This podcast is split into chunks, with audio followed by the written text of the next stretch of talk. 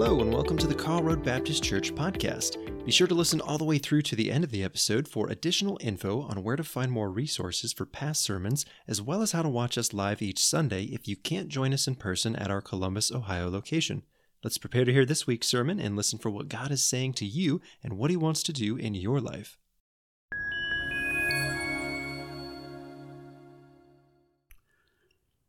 Who am I? Part two. Let me start with who I am not. I am not an expository preacher, nor do I feel worthy to bring a message of teaching. Who I am then is a sinner saved by grace, a man who has discovered over time God has showed me that although I am still very flawed, He can, He has, and He will continue to use me to further His kingdom. Thus, I'm here hopefully to be an encouragement to others. I believe with all my heart that God so loved the world that he gave us his only Son, that I will not perish but have eternal life.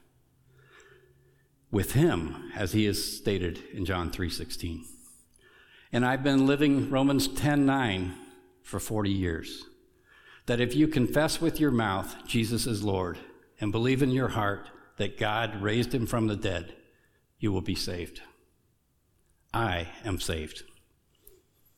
And why am I, here? I have no idea. I've been asking that question every single day for several weeks now. But seriously, Pastor Rick had asked me in past years a couple of different times if I would be willing to speak. But it didn't work out for one reason or another. Then a few months ago, I suggested to him I might be ready. So now must be the time. While I have delivered messages for many funerals and several other venues and opportunities to present over the years, the preparation for this message has honestly been very humbling. My experience then, or my delivery style, if you will, in the past has been let me tell you about Granny or Sister Tammy or uncles Jim, Harry, Dick, Bill, Mike, and Danny, or stepdad John. And while doing that, I've also always and every time delivered the same message. Not nearly as well as young artist Ann Wilson, but I've always delivered the message let me tell you about my Jesus intentionally sharing what knowing Christ can do to help cope with the reality of death, and what knowing Christ can do doing life, do for you doing life, so that the sting of death is not such a burden and not so great when you know the truth of Jesus. But this, this has been wow. And by the way, anybody else feeling their knees knocking? I was trying to find some pads to put here, but it didn't work out. So, okay.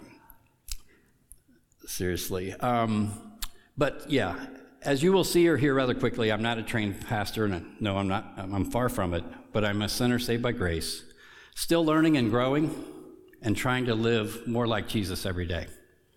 So, what compelled me to speak today?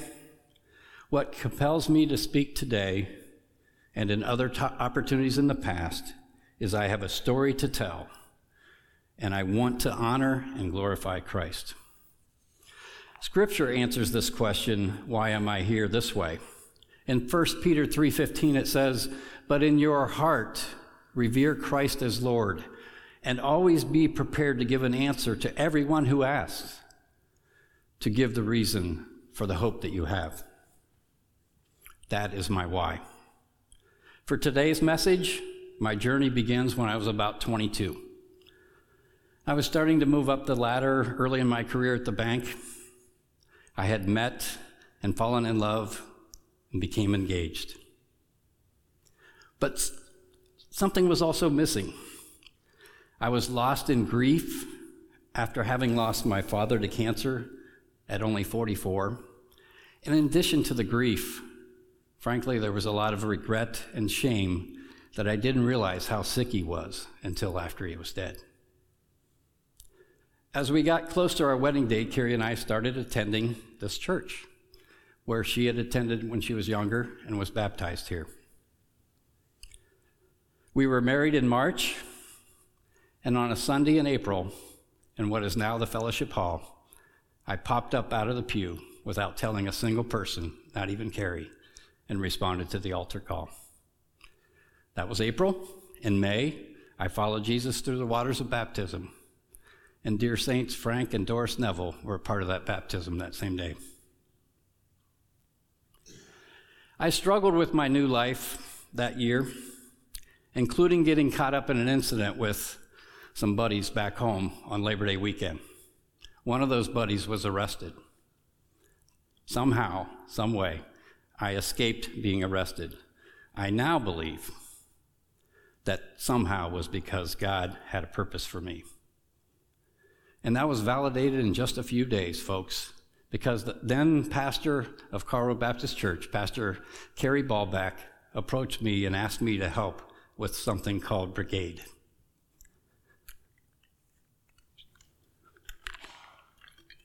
Being called to help with Christian Service Brigade and hanging out with guys like Gary Campbell, Ron Edwards, and Dr. Pete Obregon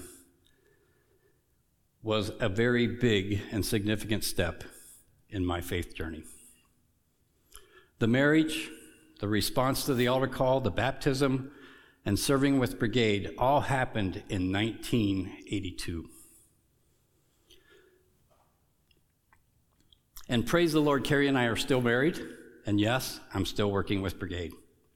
So my journey began 40 years ago when the Holy Spirit tugged a young man with no church background who was wandering aimlessly but wanting more. And he began using me almost immediately, which frankly I think is nothing short of a miracle. I'm not bragging, but hoping to be an encouragement in my time today. My hope then is that if I share a little about my journey, that others here in person or online will be encouraged to realize that as children of God, we matter. And He wants to use us. And He can use us. And He will use us if we trust Him. The passage I chose as the theme of my journey story is a familiar one to many 1 Corinthians 13 13. And now these three remain faith, hope, and love.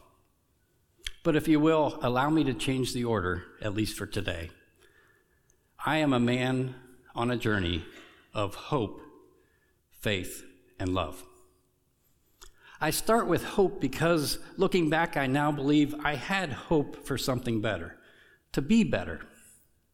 Because my life had changed dramatically, first with the death of my father, then getting married. For me, hope was the impetus for change. What does the world say about hope? a feeling or expectation and desire for a certain thing to happen, or in the verb form, want something to happen. We put hope in our leaders. Are we on the right slide there? Yes, okay. Uh, we have hope in our leaders, and no matter whether you prefer the donkey or the elephant, I gotta believe that you're somewhat disappointed in the hope that you might have there if you're realistic. Editorial political comment. That's the last one, I promise. We put hope in jobs, a promotion, in our 401k, in our investment portfolio or our IRA. While my head and tongue might be singing, My hope is in you, Lord, the reality is my hope is too often in me. What does the word say about hope? The Psalms, I go there often, are full of hope. Matthew 12 21 says this about hope In his name, the nations will put their hope, which is actually a requote from Isaiah. Romans 5 1 through 5 says this We boast in the hope in the glory of the Lord. Suffering produces, among other things, suffering produces hope and hope does not put us to shame. And back to 1 Peter 3:15, give the reason for the hope that you have. Hope is the driving force behind my journey starting many years ago through this very day. It is a desire to be better, and over time wanting to be better not because I need to or have to, but because I want to, as an act of love and to glorify God. I love the passage in Ephesians 4 25 through 32, and I quote it or at least reference it often. It's there that I go for the Lord to guide me and speaks to the hope I have. It says, Tell the truth. Don't let the devil bring, capture you in anger and control you. Work hard. Give generously, especially, especially to those in need. And let my words be an encouragement. Do not bring sorrow to the God's to God's Holy Spirit. That one hits hard, folks. By the way you live. Get rid of all bitterness, rage, anger, harshness, slander. Instead, be kind to others, forgiving, just as God through Christ God has God has forgiven me. So over time, my view of hope has changed and I think this passage sums it up well. And I like to shorten it to this My desire for hope. And, and hope is to be a better man, not a bitter man. Hope, then, in my view, begets faith. Complete trust or confidence in something, someone or something. That's one version. Here's another one that really took me aback. Based on spiritual apprehension rather than proof. Hmm, I wonder what that author believes in. We put our faith in all sorts of things every day cars, bridges, planes, trains, elevators, banks, daycares, teachers, furnaces, air conditioning. We trust in things and people all the time. And true confession I did not trust in those flimsy music stands, So I asked Bob and Ashby to put this baby up here today so I didn't fall over. Some of us might even trust in a rope and a harness to rappel down a 20 story building. And okay, some of you may be looking at that picture, that's me, by the way, and thinking nothing about faith, but maybe stupidity comes to mind. Your call. Yes, our reason for faith can be questioned, like the apparently unbelieving author who suggested proof was needed.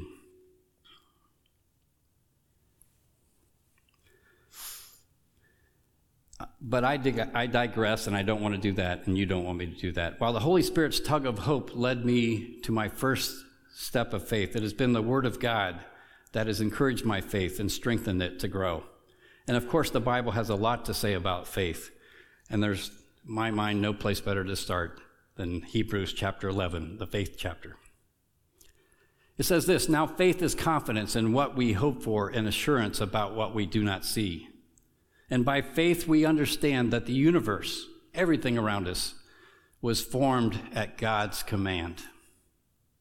And I love the chronology of faith in Hebrews 11 that looks back to the Old Testament. By faith, Abel.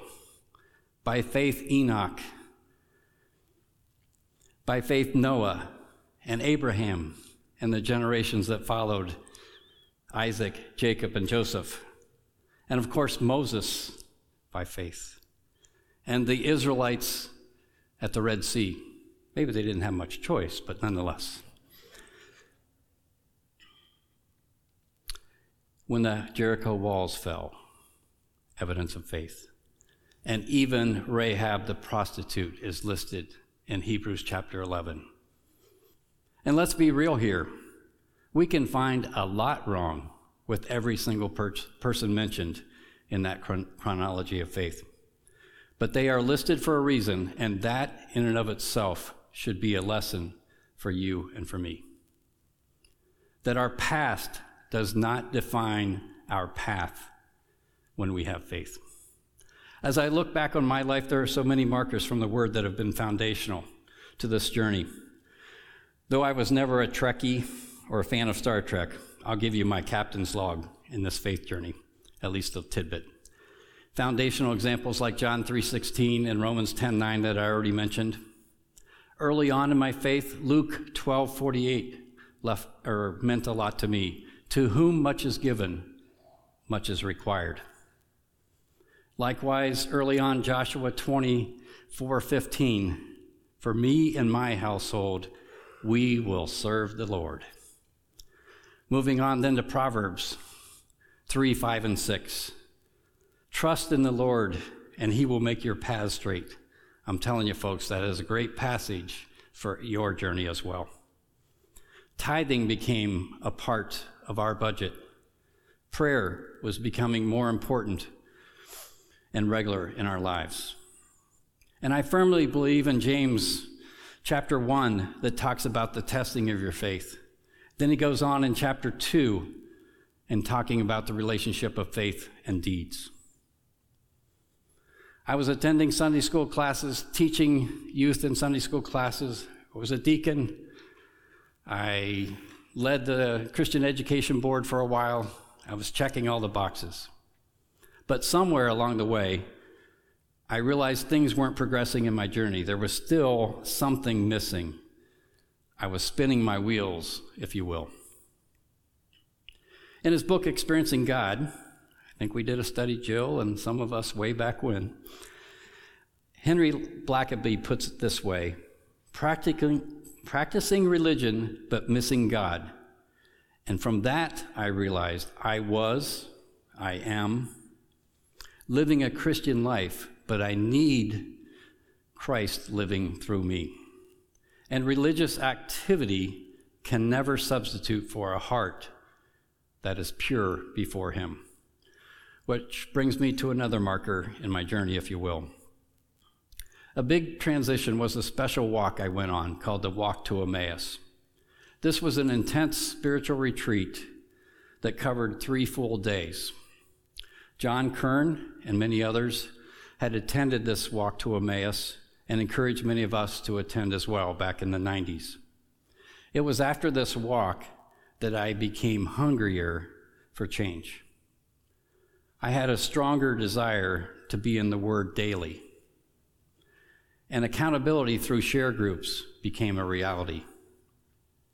Over time, then, I experienced a transition where I've realized that faith in the Word, and our faith grows through the Word. I don't have time today to mention many of the other markers in the walk to Emmaus, but I do want to mention that the disciple making efforts that we've had here for the last several years are very, very important. And if you haven't already, please consider joining a triad.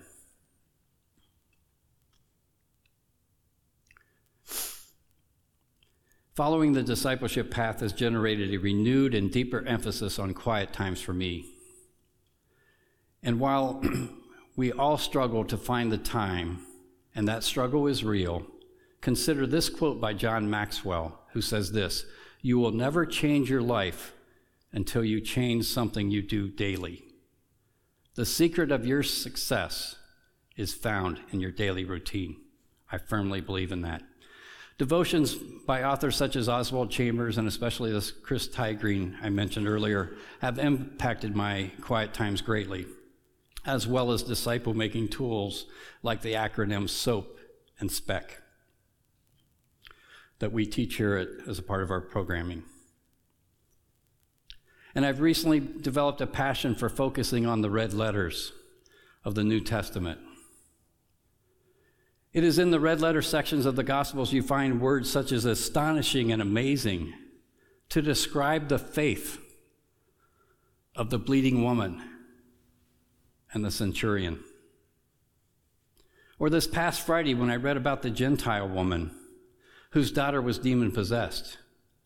And Gentile is important because Jesus, frankly, was ignoring her. He said he came to preach to the Jews. But she persisted. And Jesus turned to her and said, Woman, You have great faith. And then he healed her daughter. How would you like to have that great faith? And not too long ago in the current devotional, the author talks about growing faith and using Psalm 42 as a reference. He says we need to be masters of our minds, not victims. And discouragement and dread are negative forms of faith. True that, true that. And with all of this, still, I don't always live the life of faith that I claim. In fact, I've often stated that of all those in the Bible, I can relate most to Peter. Don't get me wrong, I don't feel like I'm on the same level of Peter at all, but I can relate to him. Like Peter, I'm passionate, but that passion can result in impulsive behavior, or in my case, impulsive words that I often regret. And only God knows how many times I've shouted, Pick me, or I'll do that. And then I take off walking across the water only to sink like a lead balloon. And though I've never lashed out at another man with a sword, I've certainly been known to be a ready, fire, aim kind of guy at times. So, like Peter, even though I was not a good person in my past, and I've stumbled mightily after becoming a child of God, God has rescued me from a road of destruction and even used me. Again, my objective here today is not to boast, but hopefully encourage others that God can, He will, and He does use you. You just got to have faith and act on it. So I keep moving forward. My net message then is this that with a growing faith, we must experience transformation.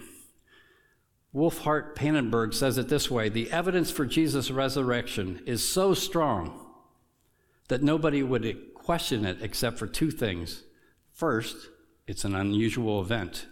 And second, if you believe that it happened, you have to change the way you live. Can I repeat that? You have to change the way you live. And that transformation of the heart strengthens the relationship with the one who created us. And I believe faith is a relationship built on the Word and its partner, prayer. Again, the Word provides much direction on prayer. Many examples are in the Old Testament, and again, go back to the Psalms. Read David. David cries out, David complains, David fusses. But David also gives praise, and David is considered a man after God's own heart. Other samplings that I go to in the New Testament, Philippians 4 6 and 7. Present your requests to God, and he will give you peace. Speaking of prayer, 1 Thessalonians 5:17. The NIV says, let me find my place here. Pray continually. The message says pray all the time. In the King James, pray without ceasing. Back to Ephesians, the familiar passage of the armor of God in chapter 6. Prayer is the only offensive weapon that's mentioned. And it's here where I've learned that praying for others brings me joy and fulfillment.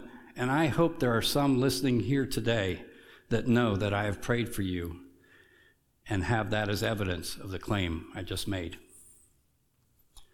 Finally, I can't think of a better place to go to consider and think about prayer than the red letters in John chapter 17. After Jesus said this, he looked toward heaven and prayed, Father, the hour has come. And now, Father, glorify me in your presence with the glory I had before, with you, with you, before the world began. Jesus prayed for himself. And then he went on, I have revealed you to those whom you gave me out of the world. They were yours, you gave them to me, and they have obeyed your word. My prayer is not that you take them out of the world, but that you protect them from the evil one. Jesus prayed for his disciples. And then, and then this my prayer is not for them alone. I pray also for those who will believe in me through their message. That's you and me, folks. If you believe in Jesus Christ, if you believe John 3:16, Jesus prayed for us in this passage. He said, Then the world will know that you sent me and loved them even as you have loved me. Father, I want those you have given me to be with me where I am. The promise of eternal life to be with me where I am and see my glory, the glory you have given me because you loved me before the creation of the world. Jesus prayed for all of us. And the last of the trilogy of my journey is love. The world talks about love a lot. It's described in songs, in movies. And of course, Hallmark does its best to capture love with Valentine's Day. And then that, that wasn't enough, so Sweetest Day was invented to give us yet another chance later in the year, guys, to get it right. Love is a red heart. It's diamonds, it's flowers, it's chocolates. I'm dating myself now, but a famous tagline in a movie from the 70s, Love Story, said this when Jenny says to her lover Oliver, Love means never having to say you're sorry. Really? After 40 years, Carrie and I know that love means being the first to say, I am sorry.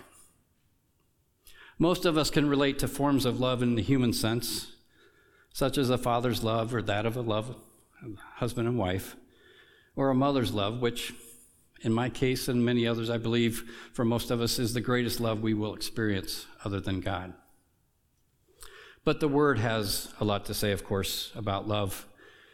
In his first letter to the Corinthians, the Apostle Paul spends an entire chapter first on spiritual gifts. Then he kind of sets things up in the last verse of chapter 12. And the message translation puts it this way in verse 31 of 12. And yet some of you keep competing for the so called important parts. But I now want to lay out a far better way for you. Flip the page to chapter 13, and Paul gives us the way of love.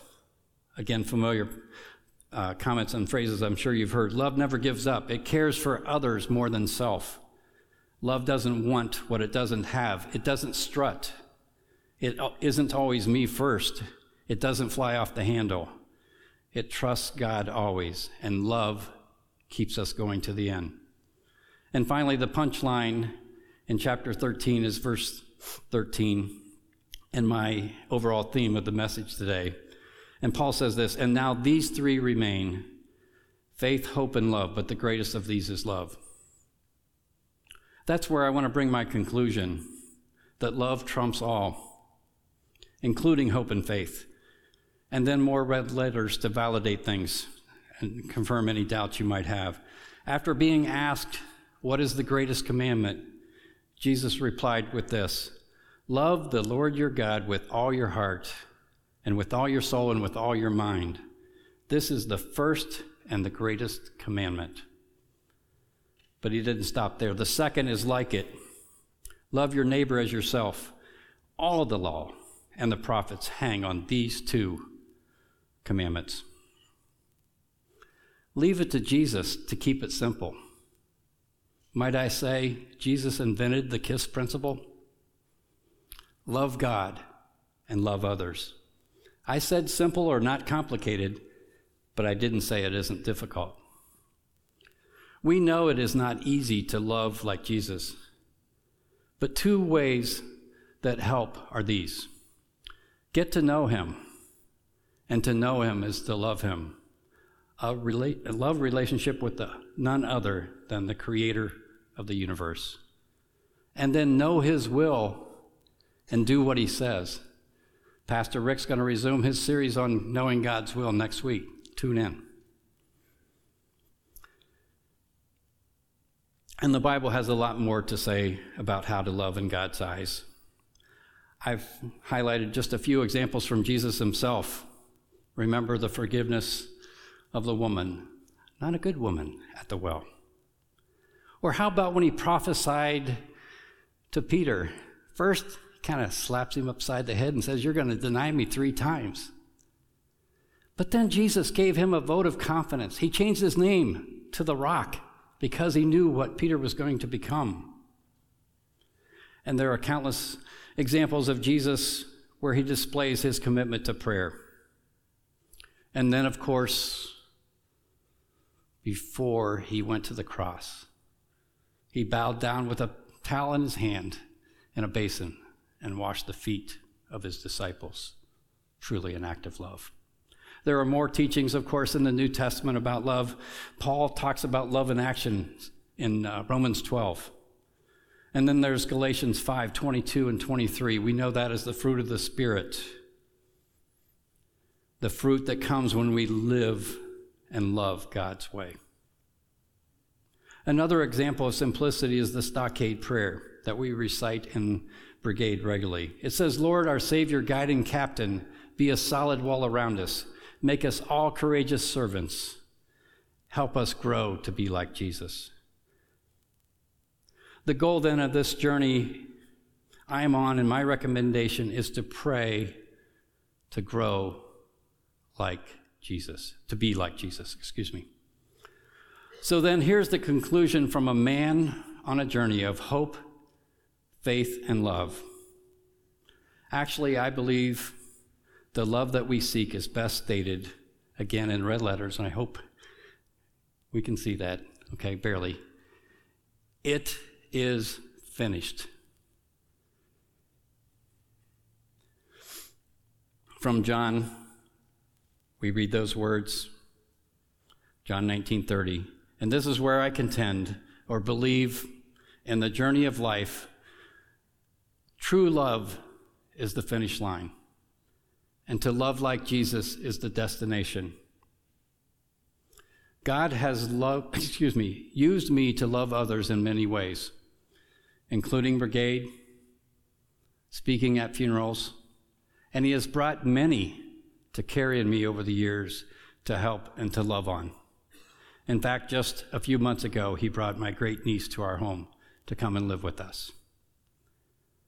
And as far as loving God, I continue to strive each and every day to love God more, to love God most, and to love God first.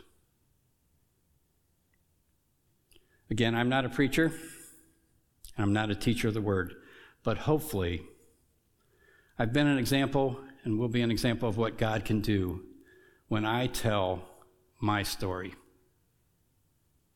No, His story and to him be the glory. What is your story?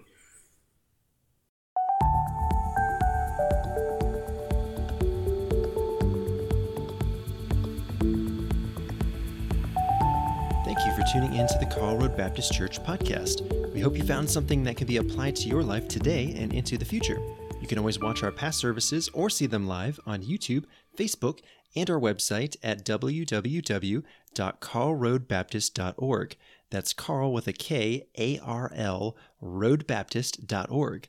If you search YouTube or Facebook, look for Karl Road Baptist Church, and don't forget to subscribe or follow us if you are watching via a service that allows that so you can stay up to date and notified when another episode is ready for you to watch or listen to. Thanks again for sharing your time with us and putting in the effort to maintain your relationship with God. Have a fantastic week, and we look forward to growing alongside you in the future with the next episode of the KRBC podcast.